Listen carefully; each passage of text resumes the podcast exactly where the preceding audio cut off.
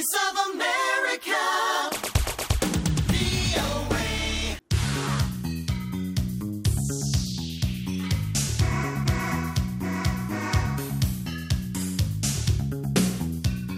ደጋግመን ያነሳነው ርዕስ ነው። አሜሪካውያን አዲስ ፕሬዝዳንት አገረ ገዢዎችንና እንደራሴዎቻቸውን ሊመርጡ የሕዝበ ውሳኔ ያስፈልጋቸዋል በሚባሉ የአካባቢና ብሔራዊ ጉዳዮቻቸው ላይ ድምፅ ሊሰጡ የቀሩት ዛሬን ሳይጨምር አራት ቀናት ብቻ ናቸው።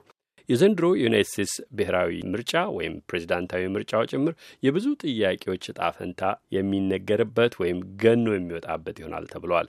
የዩናይት ስቴትስ የኢሚግሬሽን ጉዳይ፣ የአሜሪካ ውጭ ግንኙነቶች ሜክሲኮ፣ ካናዳ፣ አውሮፓ፣ እስያ፣ የአረቡ ዓለም፣ ኔቶ፣ የተባበሩት መንግስታት ድርጅት፣ የጠቅላይ ፍርድ ቤቶች ዳኛ፣ የጤና ጥበቃ ዋስትና ሕግ፣ የዓለም የአየር ንብረት ለውጥና ዓለም አቀፍ ስምምነቶች ዝርዝሩ ረጅም ነው።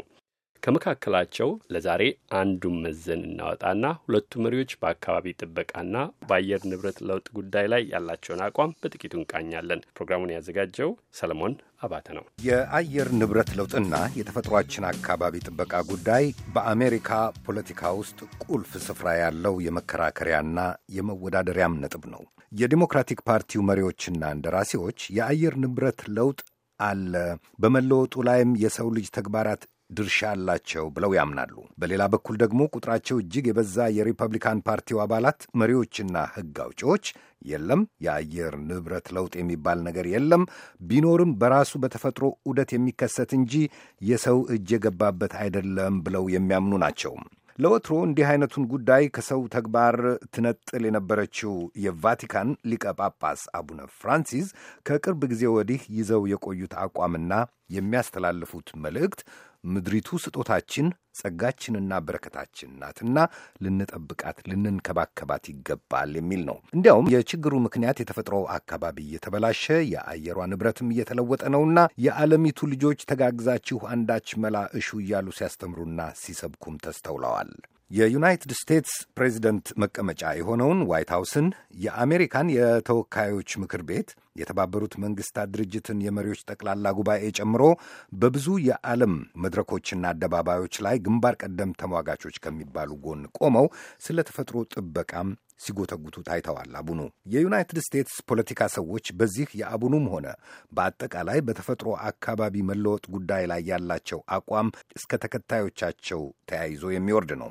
ስለዚህ የአየር ንብረት ለውጥ ጉዳይ የሪፐብሊካን ፓርቲውና የዲሞክራቲክ ፓርቲው ፕሬዚደንታዊ እጩዎች በተለያዩ አጋጣሚዎች ተናግረዋል። የየራሳቸውን እሰጥ አገባዎች ጨምሮ በመገናኛ ብዙሃንም በየወቅቱ ይጠየቃሉ። ስለ ለውጡና ስለ ፓፓው አቋም ሲኤንኤን ከሚባለው የዜና አውታር ለዶናልድ ትራምፕ ጥያቄ ቀርቦላቸው ነበር። ጳጳሱ ችግር እንዳለ ተናግረዋል። ችግሩ ደግሞ ለመጪው ትውልድ መተላለፍ የለበትም ብለዋል እና እርስዎ ሚስተር ዶናልድ ትራምፕ የአየር ንብረት ለውጥ የበረታ ችግር ነው በሚለው ሐሳብ ይስማማሉ? No. I think that clean air is a pressing problem. You want to have clean air, you want to have clean water. That's very አይስማሙም ሚስተር ትራምፕ የለም አሉ።. ንጹሕ አየር ብርቱ ችግር ነው በእርግጥ ብዬ አስባለሁ። ንጹሕ አየርና ንጹሕ ውሃ ሊኖሩን ይገባል። ለእኔ እነዚህ በጣም አስፈላጊ ናቸው።.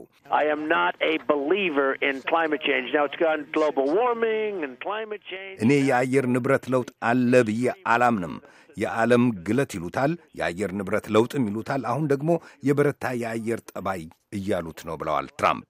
ትራምፕ ቀድሞም ጎርፎችና ድርቆች የነበሩ መሆኑን ይናገሩና የአየር ንብረት ለውጥ የሚባል ጉዳይ ካለ በኒውክሌር ምክንያት ብቻ ነው የሚሆነው ይላሉ። ለዚህ የለም ለሚሉት ሪፐብሊካን የአየር ንብረት ለውጥ መኖሩን ማመንና ወደ ተግባር የሚያስገቡ እርምጃዎችን መውሰድ ምጣኔ ሀብቱን የሚጎዳ ተግባር ነው። ዲሞክራቷ ተወዳዳሪ እጩ ፕሬዚደንት ሂለሪ ክሊንተን ግን አቋማቸው የተለየ ነው።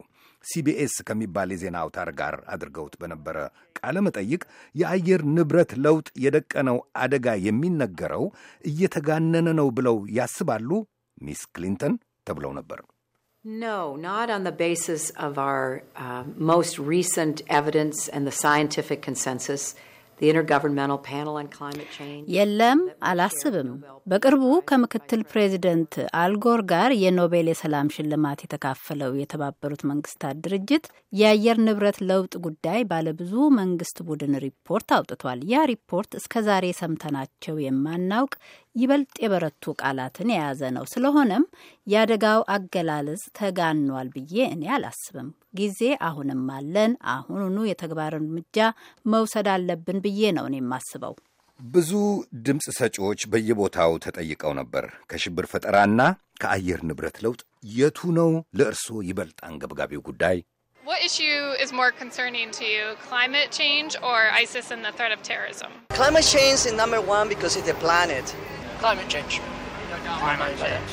Climate change. The threat of climate change is a certainty. የብዙዎቹ መልስ የአየር ንብረት ለውጥ ነው። ምክንያቱም ጥያቄው የምድራችን የሕልውና ጉዳይ ነውና።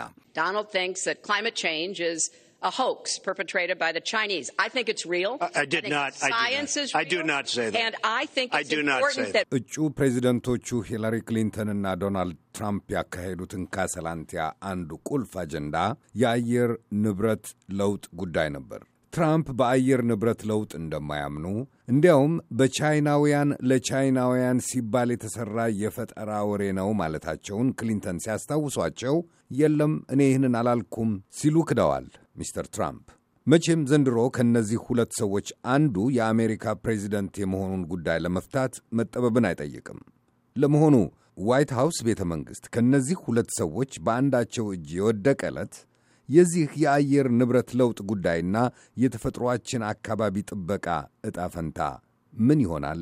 ያው ይሄ በጣም በቀላሉ መመለስ የሚቻል ጥያቄ ነው። ሂላሪ ክሊንተን የኋላ ታሪካቸውን በምናይበት ሰዓት አሁንም ግልጽ ያለ በጽሁፍ የቀረበ በቁጥር የተቀመጠ ፕሮግራም ነው የያዙት ለአየር ንብረት ለውጥ ችግር ማለት ነው። ሲጀመር እሳቸው ከፍልስፍናው ጀምሮ የአየር ንብረት ለውጥ የአሜሪካ የደህንነት ስጋት ነው። እንደሚታወቀው የአሜሪካ የደህንነት ስጋት ብዙ ነገሮች አሉ። ሽብርተኝነት አለ። የተለያዩ ከዛ ጋር ተያይዘው የሚመጡ የዓለም አቀፍ ግንኙነቶች አሉ። የዲሞክራሲ ጋር በተያያዘ በተለያዩ ሀገሮች ያሉ ስጋቶች አሏቸው። ግን እንዲሁም እንደ ፕሬዚደንት ኦባማ ሂላሪ ክሊንተን የአሜሪካ የደህንነት ስጋት ነው ብለው ይነሳሉ። ከዛ ተነስተው ግን ስጋት ነው ብለው አያቆሙም። መፍትሄዎች የሚሏቸውን በሚቀጥሉት አምስት ዓመታት እስከ አስር ሀያ ዓመታት መተግበር አለባቸው የሚሏቸውን ስራዎች አስቀምጠዋል። ብርም ሳይቀር የብር ግምት ሰጥተው ማለት ነው። በጀት ማለት ሆነው በጀት ማለት ነው። ለምሳሌ በስቴቶች በከተሞች ከገጠር ማህበረሰቦች ጋር አብረው የሚሰሯቸውን እስከ ስልሳ ቢሊዮን ድረስ የሚያወጣ ስልሳ ቢሊዮን ዶላር ማለት ነው የንጹህ ኃይል ተግዳሮት መርሃ ግብር አላቸው።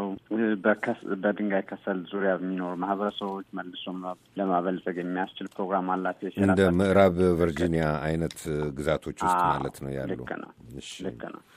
በዶናልድ ትራምፕ በኩል በምናይበት ሰዓት ደግሞ ምናልባት ለብዙዎች ግልጽ ለማድረግ ዶናልድ ትራምፕ የዛሬ ሰባት ዓመት ኦባማ ወደ ኮፐንሀገን በሚሄዱበት ሰዓት ከሌሎች ባለጸጎች እና ታዋቂ የአሜሪካ ሰዎች ጋር ሆነው በኒውዮርክ ታይምስ አንድ ገጽ ሙሉ ደብዳቤ ጽፈው ፈርመው ነበረ ከሶስት ልጆቻቸው ጋር። በወቅቱ የነበራቸው አቋም ወይም ደግሞ የፈረሙበት ደብዳቤ ይዘት በምናይበት ሰዓት አሜሪካ አሁኑኑ መሪነቷን ካላሳየች ይሄ በሳይንስ የተረጋገጠውን በማያሸማ መንገድ የተቀመጠውን የአየር ንብረት ለውጥ ስጋት በኋላ መዘዝ አለው ለልዩ ልጆቻችንም ለራሳችንም የሚል ደብዳቤ ይዘት ነበረ። በኋላ ግን ብዙም አልቆይም ከሶስት ከአራት ዓመት በኋላ መሆኑ ነው። ይሄ የአየር ንብረት ለውጥ ተግዳሮት አንዴ የፈጠራ ወሬ ነው ሲሉት፣ በሌላ ጊዜ እንዲያውም በእነ ቻይና አቀናባሪነት በአሜሪካ የማምረቻ ኢንዱስትሪ ላይ ያነጣጠረ ሴራ ነው እያሉት ነው የሚገኙት እና ሰነድም ያስቀመጡት ነገር የለም።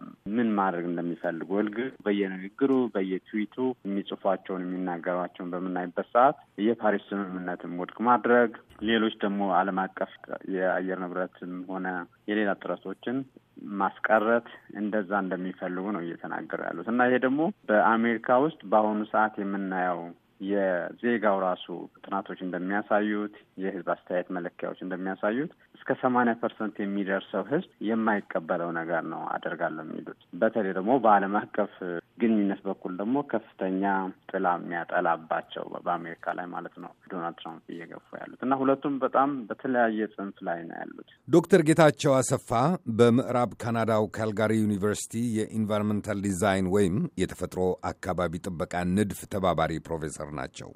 የዩናይትድ ስቴትስን ፕሬዚደንታዊ ፖለቲካና የአየር ንብረት ለውጥን የዓለም ፈተናዎች ይተነትናሉ።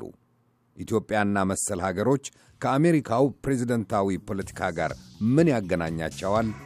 በሌላ ዝግጅት መልስ ይሰጣሉ።